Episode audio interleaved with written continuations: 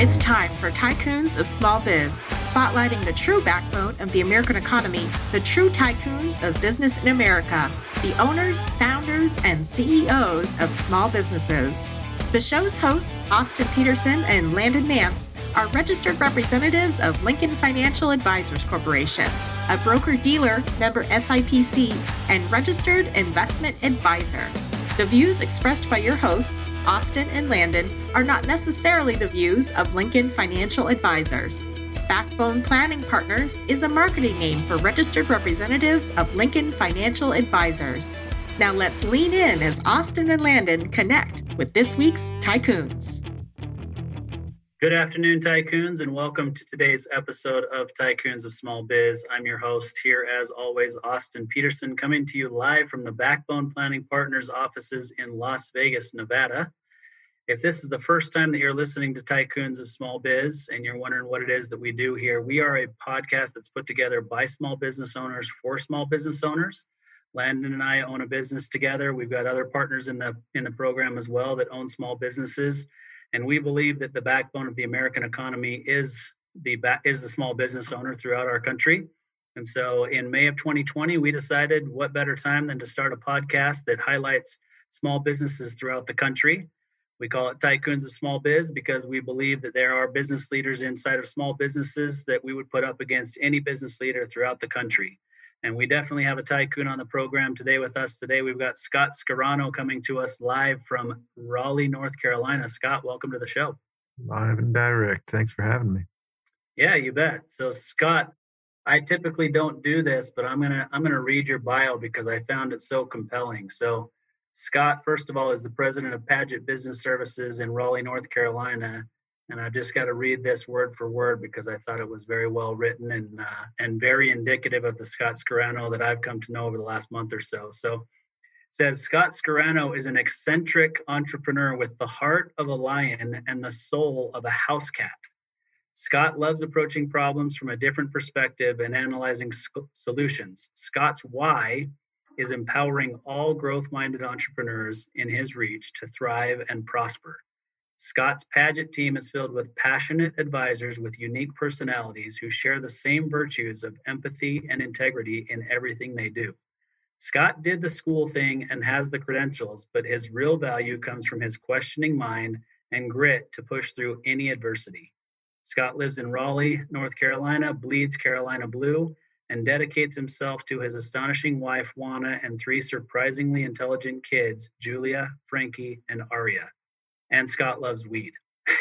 so I found that a very interesting, compelling, humorous, but uh, I don't know, u- unique bio, I guess is the way that I would put it. So what what uh, what's your response to that, Scott? Good friend of mine wrote it for me early last year. I needed a bio for something, forgot what it was, and she wrote it. She said, "I'll write it for you," and um, I liked it a lot, so I chopped it up and put it in my LinkedIn too. I uh, I feel like I need to update parts of it though. I feel like my my why is shifting a little bit. You know, my what drives me, what keeps me up at night, what wakes me up in the morning, which I'm not really a morning person, but yeah, I mean that shifts over time. I believe. I mean, at its core, I'm the same person, but what I'm driven by, what motivates me, and all that has kind of shifted over time. Yeah, well, so let's back up a little bit, and before we jump into the business side of things and what really drives you today, and, and maybe the answer is kind of in the same in the same vein here, but you know, we we read the bio. It talks about your wife Juana and your three kids, Julia, Frankie, and Aria. But tell us a little bit about you personally. Where did you grow up? I mean, you said you did the the school thing and that you have the credentials, but tell us a little bit about that. What what was it like to grow up as Scott, and and kind of what led you to uh, to starting, you know, getting involved with Padgett? Yeah, I mean, I've I've always kind of questioned everything growing up, but but most of it was questioning authority or questioning what I could or couldn't do and pushing the limits. Um, you know, just, I'd say I had a pretty normal like suburban childhood growing up. My parents moved from New York down to Cary, North Carolina, which is right next to Raleigh. Um, and yeah, I mean, I was high school was not normal because we were the you know this is a growing area so brand new high school we were the first graduating class from that high school. So I never had any upperclassmen, which maybe is part of why I always question things and question authority because I never had any upperclassmen in the way. Like, we, mm-hmm. which was a great thing for us. I mean, as as far as like the first graduating senior class, nobody stepped on us, but really boosted our egos in certain ways. So, you know, you feel like you're king of the high school, king of the world, kind of thing. Um, I go to college with the intent to become an accountant, do accounting, and somewhere along there, I lost my way started selling drugs. I was at Carolina. I was doing very good in school, but also making a lot of money. I started my own business outside of that, learning a lot about the business world, inventory, distribution, those kind of things. I got caught doing that. Well, during that time too, I did switch my major. I shifted over to screenwriting and I had a TV show on the t- television network and I was doing a lot of these creative things then that are now you know coming back now um, after about you know 15 years. This was back in like 2003 2004 years. Got caught got kicked out of school. Uh, almost went to prison for a long time. Did not uh, and went back to a different school finished my accounting degree and went and did this i mean it's you know i own the business now, but you know, started working at different CPA firms and understanding that I can't get a big corporate job because I have felony. So that was that was kind of hard. But it made me a little bit more entrepreneurial and hustled a little bit harder at a younger age. So I'm burnt out now. I'm done with the accounting thing. Now I want to do other stuff. And that's why I do a podcast. That's why I do all other, you know, things and got my creative juices flowing when I do those things more so than I'm than I have at my firm. Um, I'm somebody that doesn't really work well with balance. I go really hard in one direction or another. And I kind of embrace that sometimes. I try to find balance in other areas and other ways, but yeah, no, absolutely. So, I mean, you got in trouble, right? I mean, you were being entrepreneurial, like you said, but you were doing something that at that point was illegal. Now you still illegal. legally. No, you can't. Not with cocaine.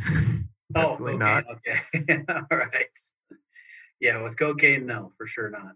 So, what what would you tell us is the biggest lesson, I guess, that you learned from that? What what changed for you in your life that that made you who you are today? Oh, I, mean, I, I, learned a lot of lessons. I don't really regret any of it either. It's I, I probably would regret it more if it didn't if things didn't turn out okay. But you know, through everything that I did, you know, I kind of scarred myself or branded myself with different things, but it, you know, creates, you know, one door closes, another door opens. So it's, I, but uh, like I said, I kind of learned a lot about business, not at business school, but in real life. You know, I learned about sales. I learned about how to keep my margins higher. You know, I learned about pricing things with different options, giving different options for the customer and, options that work out for the business in all different directions. Um, learned about working, you know, in, in procurement or you know obtaining inventory, and you know. So I guess I learned a lot about business. I wouldn't say I was a tycoon by any stretch of the imagination, but you know, I felt like a pretty big person on campus. You know, so it gave me a lot of confidence in other areas and in other ways. It was again, it was a lot man, I don't want to glorify any of this because none of it is, I would, you know, I would definitely say, don't do that.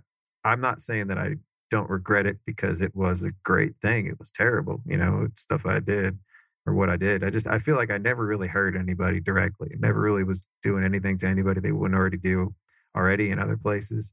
I mm-hmm. wasn't ever like, um, kind of person that would cheat anybody out of anything. I always wanted to make sure everybody was happy around me. And so it kind of gravitated because I was somebody who kind of pushed the boundaries or broke the rules, I always gravitated toward having fun in in a lot of ways. Everybody being happy. I never wanted anybody to be upset, mad, sad, or anything like that. Everybody's got to be happy around me. That was those days. I mean, I, yeah, like I said, I learned a lot from it. But yeah, I mean, you know, I still never went and got my CPA because that was another hill to climb. But I was able to get my EA. You know, I had to write a letter to make sure I could get approved still after I took the test and I had to, you know, show show my signs of my moral character these days in order to get a license and designation. But otherwise, you know, it kind of I just started really openly talking about it like last year. It was always just something that was hidden in my past. Uh, it's not not like it was that easy back in early 2000s to look something up and you know social media was just coming out then. I was you know we had an invite only at unc chapel hill because we were one of like the five colleges that first had facebook. Yeah. so we were just testing that stuff out and it wasn't really as prevalent as it is now so to speak. My childhood is obviously a lot different than my kids because everything they do everybody can see but nobody cares anymore you know? Everybody can see everything nobody cares about anything but themselves and just looking at their own shit. So that's one thing to kind of keep it in perspective too is, is does it even matter? You know there's a couple different ways it could go right? I mean obviously people could judge you for it and that's a risk that you're you know that you've chosen to take but it, it can also be empowering to a certain extent to to just kind of admit to you know yeah i made a mistake. I, I did some things. I, I learned some really good lessons along the way but you know, I did some things that got me in trouble and and made my life different, um, or for me to have to do things differently than many others would. Right? I mean, most yeah. most people coming out of an accounting program, they're going to go work for one of the big five or big four accounting firms and you know build a career that way and that wasn't really an option for you with that background and so it, it taught you to be more gritty i guess and to to handle things differently yeah, yeah, I think that's a good point too, because it was, I always found different solutions for things. If everybody was doing something one way, there's got to be a better way, especially if it's been, they've been doing it this way for so long, you know, and haven't explored any other options. So that's what kind of set us apart within the franchise that I'm involved in. That's what kind of set me apart, you know, in, in my business and, and just, uh, to our clients, you know, oh, you're doing it this way. I'd never seen an accountant do that. I mean, or you know, it's just uh, kind of thinking differently has has served me well in the past. So I I don't really question that. You know, if people question like it, it used, I used to be like, well, if everybody says that's a stupid idea or that's not going to work, I used to kind of question it and stifle it sometimes. But now I kind of lean in, and then I find out the hard way if something's not going to work or if it is. Yeah, for sure. So what led you to accounting to begin with? I mean, was mom or dad an accountant, or you just were always drawn to hmm. numbers? What kind I think you should know the answer to that if you know the name of my podcast, right? Sons of CPAs. so I, that's uh, where I was going. I was going to let you yeah, divulge that. You're, uh, yeah, leading the horse to the water. My grandfather was a CPA. He had his own CPA firm, and I, I always just kind of grew up knowing that my dad CPA. My grandfather, my dad doesn't really practice anymore. He stopped practicing when I was younger because he took on my grandfather's software arm of his firm, where he's developing software for nonprofits accounting. And my dad took more of a liking to that world than he did to the accounting. So my dad never had his own practice or anything like that. Um, he doesn't even have a license anymore. I mean, he, he doesn't keep it active. So and I obviously I never even got my CPA because every guy took a different path. But yeah, that's that's kind of what got me into it, and it's always came very easy to me, math and and all of that stuff. I'm not very good at regular math. I can't do certain multiplication without a calculator, and I can't do simple stuff, but analytically and complex things usually come easy to me. Um, I got a mind for numbers and colors and not so much for words. So that's why I had somebody else write my bio for me. Right. I know what I like and I know it sounds good, but I usually can't. I mean, I've been really pushing myself this year because I'm trying to write a rap. So I wrote a rap already and I, and I kind of like it. It's getting a little bit better. I'm tweaking it, trying to push the words thing a little bit more because I that creative side, you know, I got that itch. Well, so that you hit on something that's I think a little bit unique for you because you're, you know, let's let's be honest, you're a, a mid 30 year old white male, mm-hmm. but you have a big love for rap and hip hop music. So let's talk about that a little bit. What what got you started there? My suburban upbringing. You know, I grew up listening to rap. That's all I listened to growing up, hip hop. I know that's come up in our conversations once or twice. I don't know how it always comes up, but obviously, like, that's just, eh, and I love all music. Don't get me wrong. I love all music, whatever it is. but I guess I just took a real liking to hip hop, and maybe it's because and and it's certain types too, right? Like you know, I like when they're throwing a lot of words at me, and I got to pay attention, and that's just something that's like uh, fascinates me, the wordplay and the poetry and the ph- philosophy that you can get out of a lot of good hip hop. They're the truth speakers. They are the poets of modern day. They're modern day philosophers. Um, and you get that with other music too, Bob Dylan and other types. But I think, um, you know, I get it, I get it with the Chili Peppers. You know, there's there's certain things that resonate, but I think in in most cases it's the right hip hop that gets me going. Um, so I'm rewriting a rap. I'm not necessarily doing anything original at all, but I the one that I did write, I took an old OutKast song from 90s ATLiens and I rewrote it as CP Aliens. So, um, is, is that going to be the intro or the outro music for Sons of CPAs? Your podcast? definitely going to be something. It might be its own podcast or or something. I'm not sure. Right now, I'm going to start using it if I I'm doing different speaking things at accounting conferences. I think I'm going to use that as like the intro to whatever um, I end up doing if I can if I can get myself to record it. See, the hard thing is I could put it on paper. Now I actually got to got to perform it, and that's not going to be easy if I've never done that before. So yeah.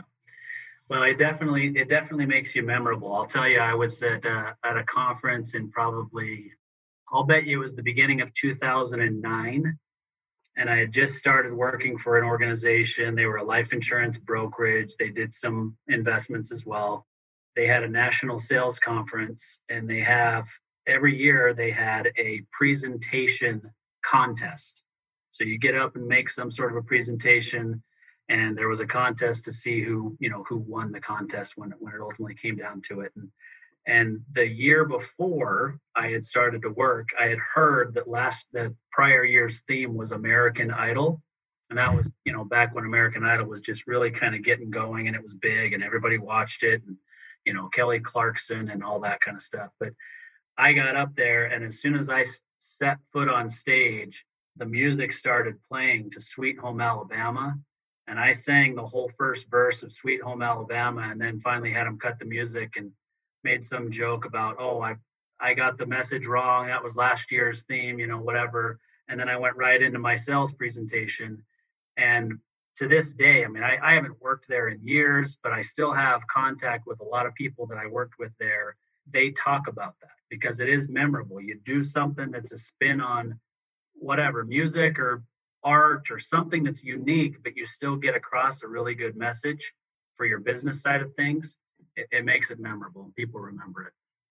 Sounds like uh, John Garrett has the "What's Your And" podcast, and and he always his his story is always, mm-hmm. um, you know, that he did stand up while he was working at KPMG or one of the EY, one of those, and everybody remembered him for the stand up, not for anything else that he did. So it's always the other things that you do to make you stand out or unique. I never really put it into that context. I always just wanted to do it just for me. So, and I feel like that that tends to always come out better if you do something for yourself than to for anything in particular. So, yeah, yeah, for sure. I mean, it, it definitely it means more to you and i think it's you know i think all of us need some sort of an outlet that's different than what we do professionally right and i think you're seeing that yourself even you know you mentioned where you're you're bored or you may have used a different word but you know with with Padgett you know you you're finding yourself to be more passionate about other things right now. You've built a great business you went all in you really worked hard and built up this great business but now you're you know your heart's kind of not in it so to speak and so you're finding other outlets. But as an entrepreneur you're only able to do that if you build the structure in a way that allows you to not have to be there involved in the day to day every day because you've got great people that are running the, practice for you that's interesting yeah and and one thing i've started to learn about myself is i can't ever do anything even if it's a hobby if i don't see a path to making money doing it I've always, always, always had little businesses. I mowed lawns when I was growing up. I sold CDs. I sold cocaine. I sold marijuana. I sold different drugs. I, anything that I did as a hobby or for fun. I found ways to make money doing it. Um, and so that's, you know, it, it's why I try to bleed those worlds together and, and try to make it one. Like if I want to do something on the side, that's what I want to be my thing if I really like it, you know, or or vice versa. You know, it's I don't mind accounting. I kind of like that, but because I'm not actually doing it, I'm so disinterested in it because I'm um, so far removed. So if I was doing it, I, I, I, didn't mind doing it. I liked it. I mean, I like doing the taxes. I like doing the accounting because everything had to make sense. The numbers belong in a certain place. But then as I started running the business, that doesn't really interest me. Like, yes, it's great, the business part of it, running a successful business, but I'm not involved in the end result. I don't care as much, um, I guess. So I don't know. I don't know if that tracks, but yeah, yeah, no, it makes sense to me. I mean, I think it's I think it's different. You enjoy the the accounting part, right? To where everything adds up and you're providing good advice and you're helping people to finalize that tax preparation or their bookkeeping or whatever and you're able to kind of check it off, but you're not you're not as passionate about running the actual business, building it, taking care of the HR stuff, making sure that you know everything's in, in line from a business standpoint. You're paying your taxes, the insurance is being paid, you know, all those kinds of things. You're just less less passionate about than helping people's financial lives make sense. Yeah. When I was directly connected to the business owners, that was my passion. That's what I cared about. But I'm so far removed now. The only thing that comes up are bad things you know, when somebody screwed something up, you know, if it's if it's something the management team can't handle and it finally gets to me, it's like, all right, if that's the only thing you're seeing, then you know, for to me, it's like I, am running away uh, almost. And I, I'm a little too open about that because I'm not really running away. I mean, things are still going well, and I want them to run on their own. Um, I think that's sustainable too. If I if I have things that I'm paying attention to, but I can't be straddling two things. That's that's one thing as well. You know, it's kind of hard to straddle both ends of that uh, for me because I don't have any balance. Right, I'm either all in on something or I'm I'm, I'm a one or a zero. Yeah, it comes to that. It's very binary. Yeah, not bimodal. I'm binary. Yeah. So eh, you know, you you mentioned earlier when you switched majors, right, for a while there, and you switched to screen screenwriting. It reminded me of a of an interview that I listened to a while back, a couple weeks ago. So Lincoln Financial Group is is who Landon and I affiliate with as our broker dealer or our attachment to a FINRA or an SEC firm, right? So we own our own practice, but that's who we're connected with. Well, Lincoln Financial Group is is going to be having a new CEO come on board for the first time in, in quite a while. So the current CEO is stepping down, becoming chairman of the board new CEOs coming in. She's a female. She's been with Lincoln for about 10 years. But she, when she started college, she went to Temple University in Philadelphia for performance ballet. And then maybe one year in, she she was good at ballet. She enjoyed it, but she wasn't super passionate about it. She walked across campus, ends up walking into and changing her major completely from performance ballet to actuarial sciences. Like that just, you know, that seems to me like accounting, screenwriting, performance ballet, actuarial sciences, like completely opposite ends of the spectrum. She was at the right place at the right time and at the right lecture and the right topic to be passionate about that. You know, I mean, it's it is what it is. Like it, there's probably definitely a deep rooted subconscious reason why she was drawn to that. And I feel like for me, that's because of the difference in my parents. Like my mom has always been the creative side. She always want, you know, she always has some side thing that she's doing right now.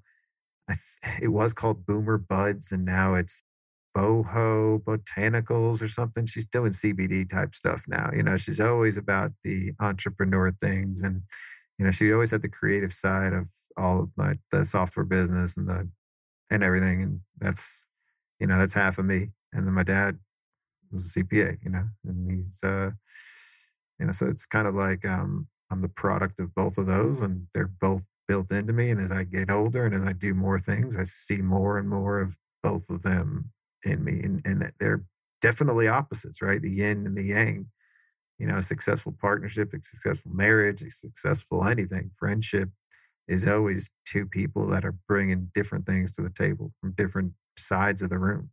Yeah.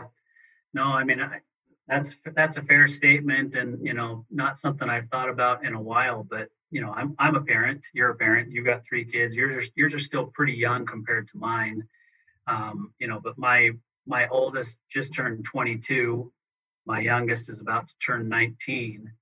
And it's been interesting to watch them through their high school and now college years and see kind of what they gravitate to, what they're good at, because my wife and I are very different people as well. My wife is not a math person. My wife, you know, is not a science person. My wife has a degree in history and she loves history. She loves research. She loves to write. She loves, you know, all those types of things. And so, you know, we can sit there and watch game shows, for example, together and we can get all the questions right, but she gets some right and I get some right because combined we're a really strong team, but uh, separately we all have you know areas that we're lacking in, and we have completely different interests. Yeah, I think a lot of, especially younger or people that just don't really know or tend to be a lot very attracted or are not attracted to people that are like them.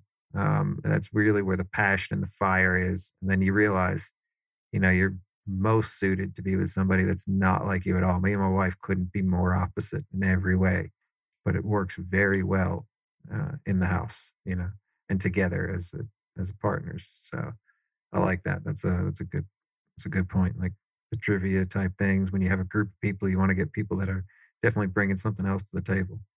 Yeah, yeah, you definitely want a well-rounded team for sure. So you don't need a bunch of accountants going to trivia night together. Mm, depends on the trivia. yeah. Well, so talk to us about Sons of CPAs. Tell, you know, how long you been doing it? What is it that you're that you're hoping to accomplish with Sons of CPAs? Uh, I just want attention. That's all. that's all I want. I just want people to pay attention to me.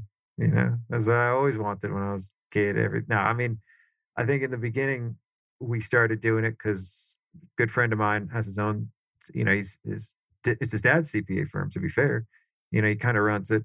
He changed it a lot when he came on, but it's his dad firm. They're, they're a lot bigger than us, but good friend of mine, and we he's in uh, the Charlotte, North Carolina area or South Carolina. I'm here, so we kind of bring a unique perspective.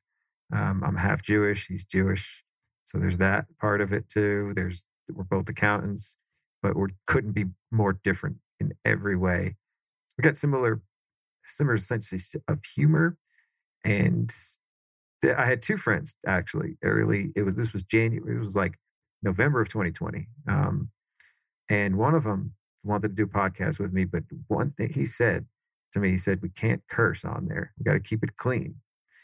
And i took note i was like all right.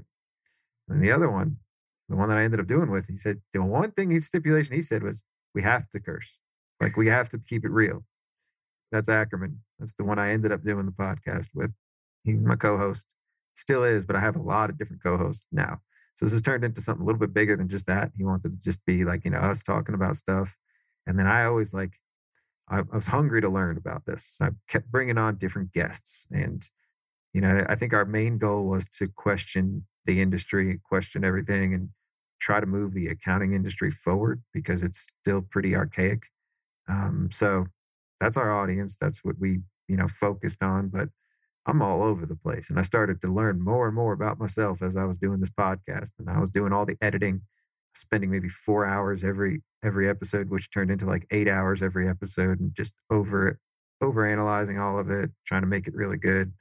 The conversations got better over time, but you know, we're what we're really aiming to do is to question the industry and move the industry forward and it's i think we're starting to do that I and mean, people are starting to find the podcast on their own say how much they like it our, our listener base is growing and obviously i like all of that stuff like people reaching out to me to do different speaking things and now we have a lot of sponsors. I have another sales position now where i'm working with another podcast creator and we have a network of podcasts that we're kind of working with now too all within the accounting industry. So it's like as much as i try to run away from it it keeps following me in everything I do. So I'm embracing that. you know, I, I could have my firm, I could not have my firm, but I'm still going to be deeply rooted and engaged in the accounting community because that's what I know. You know, so if I do rap stuff, it's going to be CP aliens. It's going to be different, um, you know, different parodies of different old songs and the take on it in the accounting world. You know, so it's a very niche Venn diagram of accountants and people that listen to rap or like rap is very small. So I don't think, you know, it's going to be anything that great. You're not going to hear that shit on the radio, but you know, if you're in that accounting world, maybe you know what it is. Well, yeah, I think there's a, a lot more that I want to talk to you about with that podcast, but let's take a, a quick break here, real quick, and we'll hear a call to action for our listeners, and then we'll jump back in. Hey there, tycoons. Austin Peterson here, co host of Tycoons of Small Biz. If you think you have what it takes to be considered a tycoon and you're wondering how you could become a featured guest, please follow and then message us at Tycoons of Small Biz on LinkedIn. We'd love to have a conversation with you to see if it is a mutually good fit, and if so, we'll get you scheduled for an interview. If you're unsure about being a guest on our podcast, but are contemplating selling your business over the next few years and you'd like to know what your business is worth, Please also follow us and then message us on LinkedIn for your no obligation, informal valuation of your business. We look forward to hearing from you, and thanks for listening to the Tycoons of Small Biz podcast. And now, back to today's program. Good idea. I should do that too. Ask for, I don't ever ask for followers or anything like that. I, I should, but I don't. I don't ever ask for anything of the listeners except to listen. Yeah, well, I mean, I tell you, they, they, there are things that we've learned along the way. We're coming up on our hundredth episode. I don't know how many episodes you guys have dropped so far, but you learn you learn with each episode what to do differently, and you know the podcast hopefully gets better over time. I'm sure if I went back and listened to the first episode, I would be, you know, embarrassed at how it sounded and how it how it came off compared to the way that it sounds today. So you know, it's it's a constant learning with everything, right? Yeah, yeah, yeah, yeah. Um, yeah, now I'm promoting everybody else. I don't even promote our own stuff. I figure, you know. But yeah, I mean, it's our audio's gotten a bit better. I care a lot about the audio now. I didn't really even know the difference. Now when I listen to things, I'm just like, I can't listen to this. This audio is terrible. So yeah, yeah, it makes a difference for sure. So tell us a little bit more about what it is that you've got going on now, because you you mentioned you know you started doing some sales with these other podcasts, and they're all accounting related podcasts, and so just tell us a little bit more about what it is that you're doing and how how you guys are doing that in the podcasting world. And then and then we'll circle back and talk about you know the accounting industry and where where you think it needs to go from here. Mm-hmm. yeah so um earmark cpe new company friend of mine started back in january of this year you know officially launched. You can get continuing education for listening to podcasts. And I knew he had something, you know, as a eh, something special there. There's a lot of podcasts on that network now, and a lot of listeners, a lot of people engaged because they know what we're what he's you know we're trying to just uh, continue to move the industry forward and do something that's not really been done before so hosting a lot of different shows on the network get getting CPE for that. Right now, my involvement is just head of sales, so I'm selling ads from sponsors to place in different podcasts. Also doing channel sales, so creators, if they want their podcast on there and they want us to do the question creation and keep it on the network, you know, just a monthly subscription for that kind of stuff. And then eventually um, premium subscriptions for firms to get all of their employees on there and then you know they can set up education portals for their employees to you know here's the podcast that we want you to listen to and get your cpe on. So it's just continuing education so just continuing to move things forward. So how does that work then? After they listen to the podcast do they have to log in somewhere answer some questions? How do they verify that they that they listened to it, right? Because a webinar, I know there's tracking, and obviously in person is the way that it used to be done.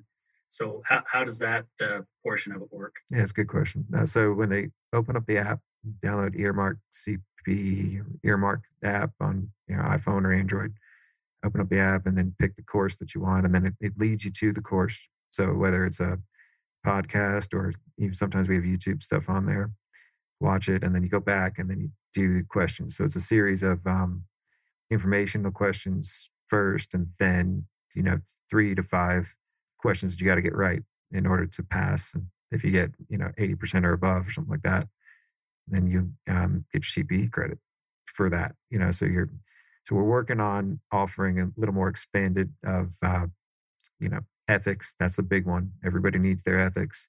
So that's going to be a premium offering eventually. There's no ethics on there currently, but um, yeah, I mean it's pretty easy. You know, once you get the app and then you set that up, just kind of go in there and answer the questions after you've listened to a pod. And if it's something that you already listened to, um, just go in there and you know, check the box that you listened to it and then answer the questions. Well, I mean, I think that that's a, a big step forward for the accounting industry, right? Because I mean, so I've got to do continuing education for my CFP. I've also got to do it for um, you know insurance licenses, for example, and securities licenses. And usually, I could take one course and have it count for you know all the different designations that I have, et cetera. But we're still not to that point. I mean, I I have taught CPE classes via webinar and in person for CPAs. It has been difficult to come by in the past, right? And and mm-hmm. everybody kind of puts it off till the last minute and they're like, "Oh my gosh, I've got to get 12 hours before this date." And they're trying to, you know, cram them in. And so we would go into CPA firms and bring in lunch and we would teach, you know, lunch teach and learn. CPE. Yeah. But uh, yeah, it's, it's it's cool to see that they're going that direction. I wonder if they're doing that in our industry too, and I just am not aware of it yet. But that's you know, well, that's kind of unique for the accounting industry trying to build some awareness for it. Yeah, I mean, you know, it's it's a growing thing, and it's I think I think this is here to stay. You know, to be able to listen to something and then get your education because that's like audiobooks, like anything else. A lot of people listen to podcasts. Yeah. A lot of people listen to their stuff. That's what I do, and I like to go on a walk, just put my headphones on, and listen to something. Less yep. distractions. Yep, I do the same thing. It's either a podcast or a book on Audible that I'm listening to when I'm exercising, and it's just it's a good way to get some information in and kind of uh, take the focus off of the pain that you're putting your physical body through at the time. Tell us a little bit about you know kind of what what you think about the accounting industry right? So the insurance industry is another one of those industries that i think is kind of slow to change slow to adopt certain things. That's the way it's always been so to speak. So talk to us about that on the accounting side. Like what what is it that you think has been done a certain way forever and needs to change and and maybe some ideas that you have to change that going forward. Yeah i mean the accounting industry is very interesting animal because you're dealing with the i mean like any other regulatory you've got on the accounting side a lot of a lot of banks that are kind of holding the cards for a lot of financial information. And so when it comes to bookkeeping and accounting and automating that that was kind of hard to corral all of that into one place. And there's platforms like Xero, QuickBooks is doing it now too, that can actually feed all that information in. I know you guys are using a platform that does something similar where you're connecting all these different institutional accounts, pulling it into one place and continuing to update that feed. Yeah. So, eh, you know, you answered a question and I went very hyper specific like any old accountant would do. I'm I'm just I'm an accountant at heart go re- dive into the details, right? So, so you got a lot of regulatory industries and and institutions. Uh, on the other side of it, the tax side, you've got a very, very, very complex body of laws that's governing how we do things. And then you have the IRS, which is stuck in the 60s. So it's very hard. And, you know, outside of just an accounting firm or CPA firm to oh. update things because you know you, you don't even know what's coming next and and you got to fax the IRS and you got to deal with this bank who's asking for something that's very archaic and they don't you know and they need it you know handwritten and paper like it's just so so you're dealing with all these external forces. And then internally you've got a generational shift that's kind of happening right now too where a lot of boomer uh, age are kind of retiring, skipped over Generation X to a, to a degree, and now you have a lot of millennials that want to do things their own way, and either they're just doing it on their own, and there's just no synergy there too between generations. So you have a lot of firms that are doing things their own way in their own silo, and very traditionally old school And then you have people that are just kind of wild west doing it however they want, you know, just kind of throwing things around. Um, you know, they don't even care what the end product looks like. And they're just, you know, trying to get it quick and dirty as they can. And you don't see, I mean, you got some middle ground, but it's a, there's a pretty, pretty big disparity across the whole industry. And there's no central governing board, really. I mean, you got the IRS and you've got, you know, the AICPA and you've got EAs out there, and then you have people that are not even licensed to do anything. And so they're just kind of, you know, doing books because they learned how at the at their fraternity, you know, and then now they're and not not fraternity, but you know, all different things. They're all different types out there. So, you know, it's it's a it's a, a lot of opportunity right now and a lot of potential to automate to get people on the same page but you know the, these days the biggest argument i hear is is people keeping up with time. You know you have people tracking their time or billing on time. Everybody's talking about time. And you know this time and prices and everything else and i think that's that's obviously the kind of the next step is to coming to some form of consensus on what's the right way to do things. There is really no right way right or wrong way. There's just what ways work best for you or for for your firm or for your practice. And then there's every other way. That it's just kind of just a lot of you know the world's a lot flatter now too, ever since the internet and people are vastly you know from vastly different parts of the world are connected.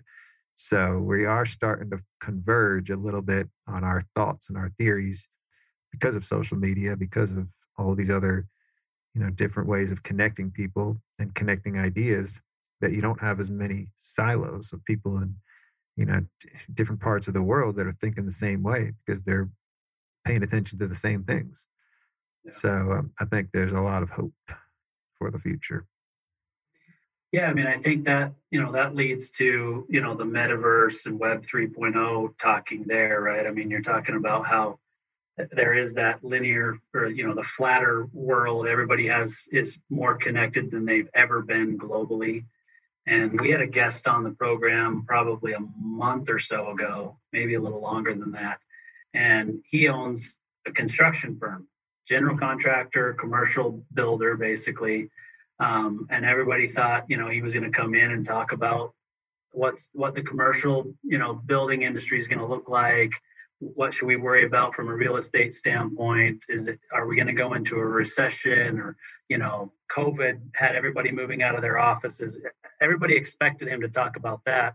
And instead he talked about where construction can go and will go over the next 20 years because of the metaverse and web 3.0 technology. And he he gave this example of you know in, in arizona we do a lot of construction in the middle of the night because it's so hot during the summer that the construction guys are out there in the middle of the night to be able to deal with the temperatures. And so, you know, he gave this he gave this example of say you've got a laborer who's working on something and his first language is Spanish, for example. And then you've got another guy that he's working alongside his first language is English, and they're looking at their, these plans that are written in English, but they're not quite sure what the engineering is telling them to do on a certain aspect of a building. And so they can put an Oculus, you know, Q or a VR, mm-hmm. you know, headset on, and they can connect with an engineer in India who's up you know it's their it's their middle of the day and so he's got his oculus on he's looking at the plans with him he's speaking to him in his native tongue but he's hearing it in his in his own native tongue to be able to know what should be going on all because of this technology that exists or, or will continue to um, get better over the years with this with this type of metaverse and web 3.0 technology which is yeah i mean it's still just new iterations of the of what we have now. Our phones that are in our pockets pretty much have the ability now without putting the goggles on you can jump on a call with somebody and have it still translated and have him looking on a screen because you sent him a picture of what you're looking at. You know what I mean? Like, yeah. I mean, I don't think we need the goggles for that. I think we're doing it now more or less like right now.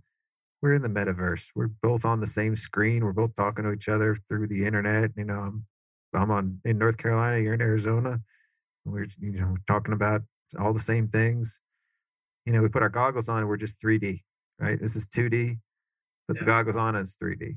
So I'm not too excited about that yet. That doesn't fire me up because I still think it's no different than what we're already doing. It's just 3D. It's kind of like we grew up watching, or, you know, well, not us, but yeah, I mean, grew up watching. There is a generation that grew up with comics and just reading comics. That's all 2D.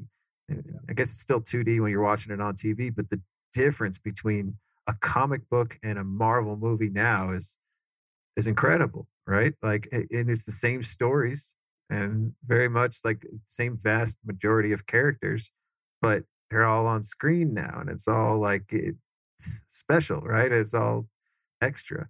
But the comics at one point were great too. You know, that was a that was a thing.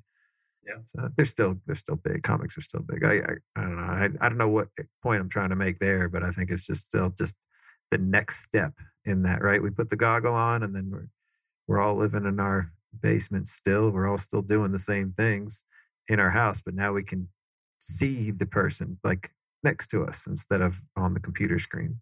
Yeah, no, you're definitely right about that. And you know, it's it's connecting people throughout the world. It's connecting families, even. I mean, even just the fact that over the last almost three years now, we've been able to connect on Zoom with family members that we usually would just talk to on the phone. And you know, FaceTime was a was a difficult thing to try to teach to my wife's, you know, uh, 93 and 89 year old parents, right? But they got them connected on Zoom. They got them a nice, you know, microphone and speaker so that they could hear well enough, and and they were having, you know, family meetings or family, you know, calls that they would have on Zoom every Sunday for a while, and then it slowed down to once, a, you know, once every once a month, the first Sunday of the month or whatever. But it, it's pretty cool technology. I, I think from a construction standpoint, that's probably way more high tech than is normal, though. Oh yeah, than what they're used to because they're just using their two ways. You know, they used to have their um, what were those Nextels? You know, all the construction used to have their their Nextels. Yep. This is a big Definitely. deal. I don't like. I don't mean to downplay it, but it just it doesn't really excite me. Doesn't surprise me. Yeah. No, I get it. All right. So we've just got a few minutes left. So I'm going to turn the mic over to you. What, what, if we fast forward, whatever you you can choose three, five, seven, ten years from now, what's going to be different about the accounting industry than than we see today? Or you can choose to just go with your own firm. What what's different about where you are, or where do you see yourself in that period of time? It's a good question. You know, we ask that question to a lot of guests, and I can't even think of a good answer that I could regurgitate that they have said on our podcast. Um, everybody's got their own take on things. I mean, I think it's, it's honestly, I don't think we're going to ever have a huge, huge shift like we did in COVID. COVID kind of sped stuff up. So I think, you know, it's still going to be different iterations of what we're already doing. People are, are, are going to agree on certain things. There are going to be, there will be a standard way of doing certain things in the accounting world. I don't think that everything's going to be automated, but I think that we will have, we'll finally have a cloud tax platform that is not desktop based that works. I think it'll be a lot more automated when it comes to taxes, but they're not going to be fully automated. I think there's going to be a lot more out of the box offerings for people to do their own stuff. And I think accountants are going to look more or less like advisors than bookkeepers and, and tax fill the boxes, you know. And the people that are doing the very general low level compliance work aren't going to be out of a job if they know how to talk to their clients because it's the relationship that we're going to be selling more and more and the advice that we can give and the the assistance that we can provide and just that you know it's kind of like what you guys do. It's that somebody that can kind of help make decisions. And when it comes to taxes or when it comes to just general you know business questions on what's working and what's not because you have that scope of here's our client base and they're all a lot like you and this is what they're doing. You know so it's um being able to provide that bridge between a lot of different people practically speaking and and that one client make a difference for them so I think that's going to be the key to a successful accounting firm then, and I think it still is now. So that's that's probably what'll be there. I don't think our firm is going to change that much, except for I do hope that we have a single industry focus. If if I stick around, I, I, kind of want to either actually honestly, I, I probably just want to start something new. You know, I think our client base is too broad, and I would I would like to start something from scratch and start something new that focuses on just this one and kind of you know start small, just like our, our other firm, just like my firm now, and kind of grows into its own thing. But honestly, my direction shifts so much. I pivot all the time, and I'm just like I I decide I want to do this, and then two weeks later I want to do something else, or a year later my interests change. So I don't know. I got to stop listening to myself. I got to start listening to others. no, you're you're right though on that on the advice piece for sure because we've seen it in our own industry, right? I mean, you're I'm sure you're familiar with Robinhood. There's the E Trades of the world. There's all these you know platforms that you can set up your own investment portfolio, but financial planning is a lot more than just setting up an investment portfolio, right? Just like accounting is a lot more than being compliant with your taxes right? And so there's there's the advice that has to come into play and that's that's really where you differentiate yourself versus because if, if you just want to compete on putting together a portfolio and then there's just a race to the bottom for fees right? Same thing with accounting.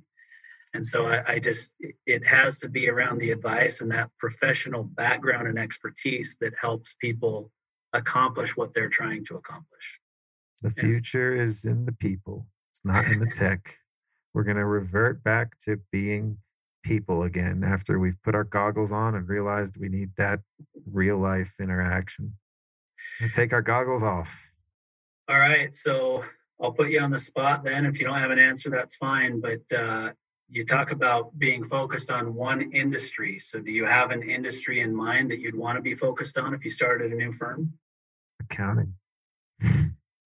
so you want to be the accountant for accounting firms? That would be kind of cool. It's an industry I know. that would be interesting. Yeah, I'd, I'd, love to see how that comes together for you. Otherwise, I, I maybe um, I don't know. I mean, we we're talking about psychiatrists, but honestly, that's not the greatest industry to be in either. I mean, it's I don't know. It's uh, I I don't like making those decisions. I feel like I'm leaving other stuff on the table. It's like um, all good choices sometimes too. All right. Well, we're up against time, Scott, but uh, Sons of CPAs, people can find you by listening to your, your podcast on Sons of CPAs. Where else can people track you down? Twitter. I'm on there now. I jumped onto Twitter this early this year. It's just my name at Scott Scarano. I'm on LinkedIn, obviously. And uh, yeah, they, but those are the two places. I only focus on blue apps. I don't really go expand out from there but I, I, can't say that anymore. I don't really go on Facebook. So just LinkedIn and Twitter. It's usually where I am. Gotcha. Poke around there every now and then. Very cool. Well, Scott, thanks so much for the interview. Thanks for the opportunity to to have you on uh, on our show. And thanks for having me on. Stay yeah. in touch. Yeah, you bet.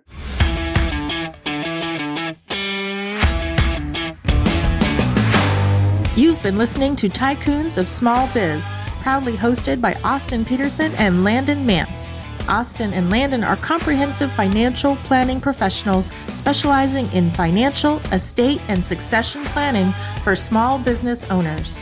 Austin and Landon have offices in Scottsdale, Arizona, and Las Vegas, Nevada, and represent clients in 14 states throughout the country.